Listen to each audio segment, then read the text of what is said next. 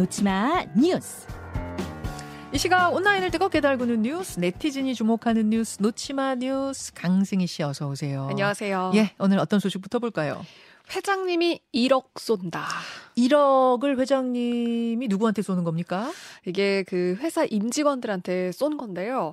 어, 이 회장님 아마 그 예전에 노치마 뉴스에서 소개를 해드렸는데 그 사비로 초등학교 동창과 고향 주민들한테 1억 원씩 쐈던 예. 그 부영그룹의 이중근 회장입니다. 아, 고향 주민들한테 어, 묻지도 따지지도 않고 고향 주민이라는 이유로 네, 어, 썼던 그쵸. 고향의 기여도를 좀 보고 그때 아. 그 주민들한테 1억 원씩 또 이렇게 지급을 했던 맞아요. 네. 그분인데 이번에는 그 2021년 이후에 출산한 임직원들한테 파격적으로 1억씩 경력금을 준 거거든요. 와. 그러니까 기업도 출산 장려에 기여하자 그러면서 국가 장래를 걱정하는 회사로 인정받았으면 좋겠다. 이런 입장을 냈습니다. 아니 그러면은 한명 낳으면 1억이고 혹시 두 명 낳으면 1억 더 주는 겁니까? 그렇죠. 날 때마다? 네.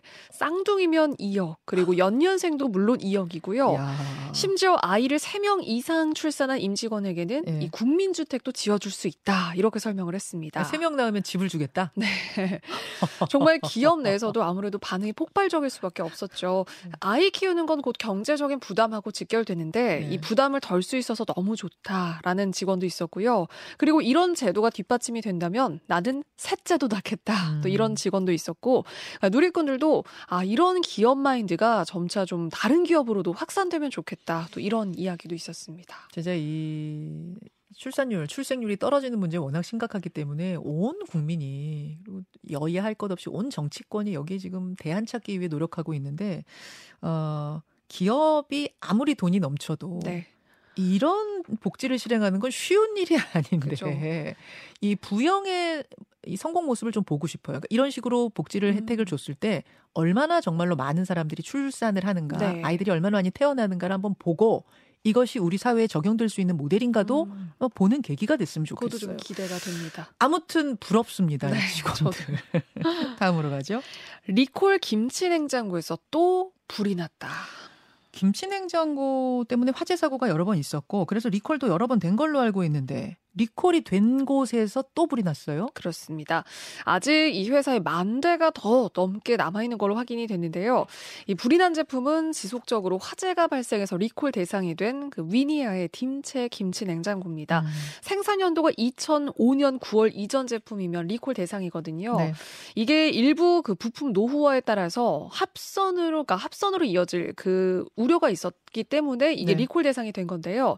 작년 초에 서울 금천구 또 최근에 춘천 단독주택, 부산 아파트에서 이 화재가 났던 사고 원인 모두 이 김치 냉장고 때문이었습니다. 음.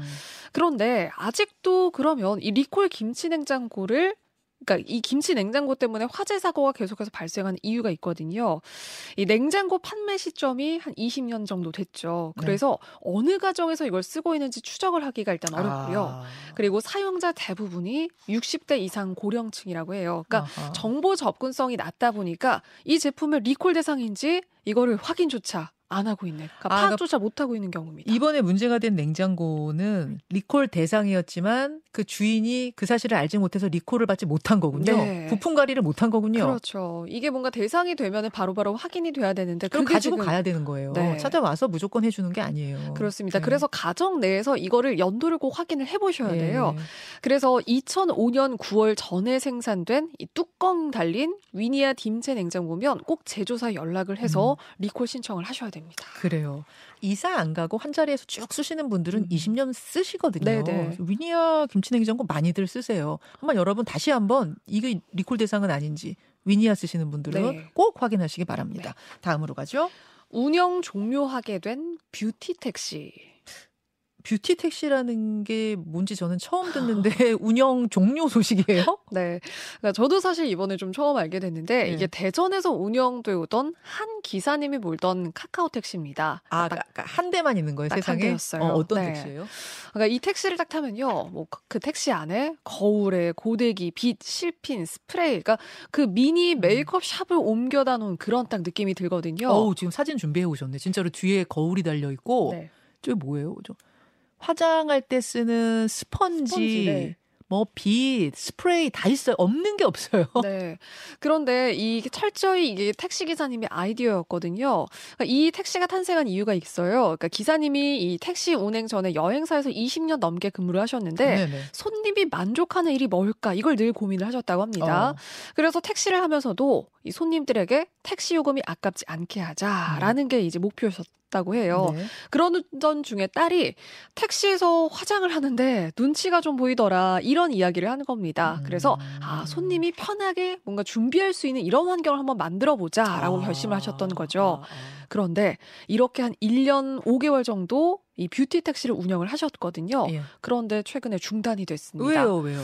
그러니까 이게 카카오 택시잖아요. 그러니까 가맹 택시거든요. 네. 그래서 카카오 측에서 이 과도한 서비스다 그러면서 운영 불가 통보를 했습니다. 아, 그러니까 개인 택시가 아니라 가맹 택시였는데 네. 그 회사 측에서 이건 너무 과도 아, 서비스가 과도해도 문제예요, 근데. 네. 그런데 여기서도 고데기 사용을 하는 경우도 있잖아요. 그러니까 아무래도 좀 안전에 우려도 되고 그리고 네, 또 이게 좀 정해진 좀 틀을 벗어난 택시다 보니까 일부 음. 손님들한테도 신고가 좀 들어왔던 모양입니다. 음. 온라인상에서도 과유불급이다 뭐 이런 지적도 있긴 하지만 대체적으로 뷰티 택시에 대해서 긍정적이고 좀 아쉽다는 반응이었거든요. 음.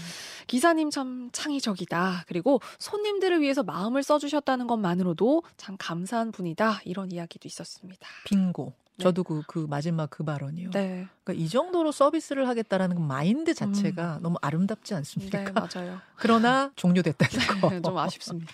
여기까지 수고하셨습니다. 고맙습니다. 김현정의 뉴스쇼는 시청자 여러분의 참여를 기다립니다. 구독과 좋아요, 댓글 잊지 않으셨죠? 알림 설정을 해두시면 평일 아침 7시 20분 실시간 라이브도 참여하실 수 있습니다.